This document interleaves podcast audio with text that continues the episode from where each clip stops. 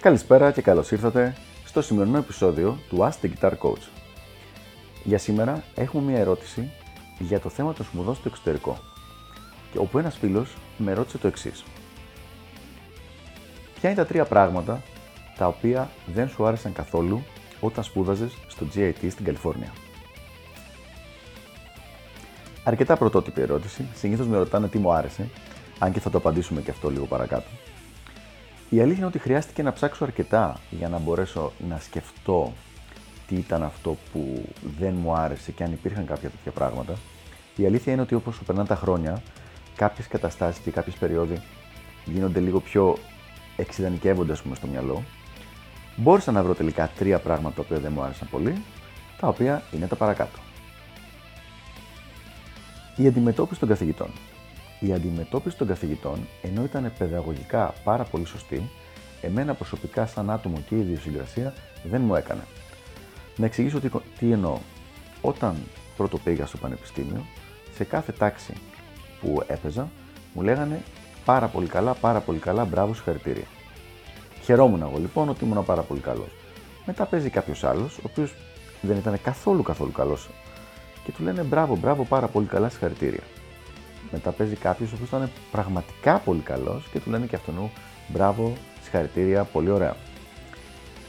Όταν έπιασα λοιπόν τους καθηγητές έναν έναν και τους ρωτούσα γιατί γίνεται αυτό, κατάλαβα ότι το κάνουν για να μην απογοητεύονται τα παιδιά, ειδικά αυτοί που ήταν σε μικρότερη ηλικία και να μην αισθάνονται ότι τους κατακρίνει κάποιος για να συνεχίσουν να προσπαθούν.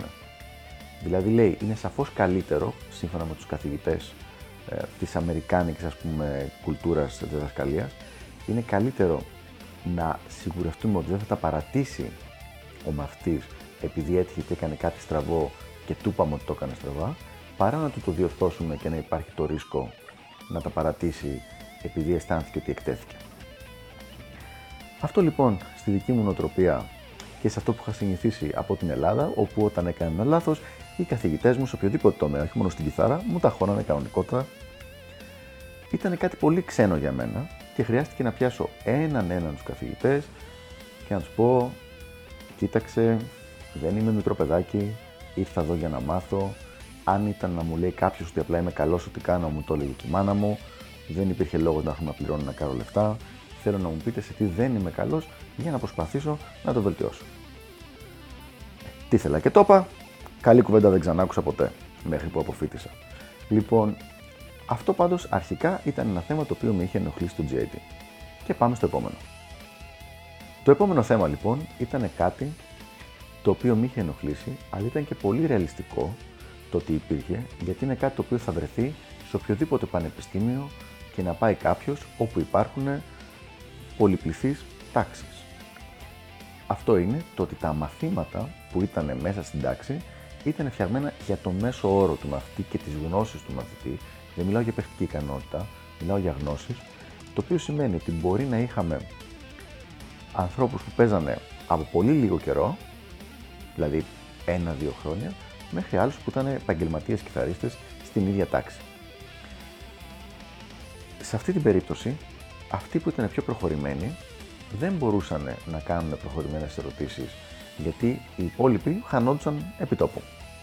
Και αυτό ήταν κάτι το οποίο ήταν αρκετά ενοχλητικό, το να ξέρω εγώ ας πούμε ότι έχω πάει στο, από, έφυγα από την Ελλάδα για να πάω στην Αμερική για να μπορέσω να μου απαντηθούν κάποιες απορίες που είχα και πραγματικά να έχω τους καθηγητές μπροστά και εκείνη την ώρα της τάξης να μην μπορώ να κάνω τις απορίες μου επειδή υπήρχαν κάποιοι άλλοι οι οποίοι είχαν έρθει από άλλες χώρες του κόσμου, είχαν πάρει ας πούμε, ε, υποτροφίες που γινόντουσαν από, από τη Σουηδία, υποτροφίες με τη μορφή ε, σπουδαστικών δανείων και είχαν έρθει ενώ ήταν πολύ χαμηλότερο το επίπεδό τους και δεν μπορούσαμε να προχωρήσουμε γρήγορα επειδή μας κρατούσαν πίσω αυτά τα παιδιά, τα οποία είχαν απόλυτο δικαίωμα να το κάνουν, αλλά και πάλι δεν το κάνει λιγότερο κατά κάποιο τρόπο δύσκολο, δύ, δύσπεπτο για αυτό μου πάει να μάθει παρακάτω. Και πάμε λοιπόν στο τρίτο και τελευταίο, το οποίο είναι κάτι το οποίο δεν νομίζω να εντυπωσιάσει κανέναν. είναι το θέμα του κόστους. Δηλαδή, το να ζεις και να σπουδάζεις, ειδικά στην Αμερική, είχε ένα τεράστιο κόστος, το οποίο τώρα πια είναι αρκετά μεγαλύτερο επειδή έχουν αυξηθεί πάρα πάρα πολύ οι τιμές των πανεπιστημίων. Αν δεν κάνω λάθος, αυτή τη στιγμή τα δίδακτρα του GIT είναι 2,5 φορές παραπάνω από ό,τι ήταν όταν ήμουν εγώ φοιτητής.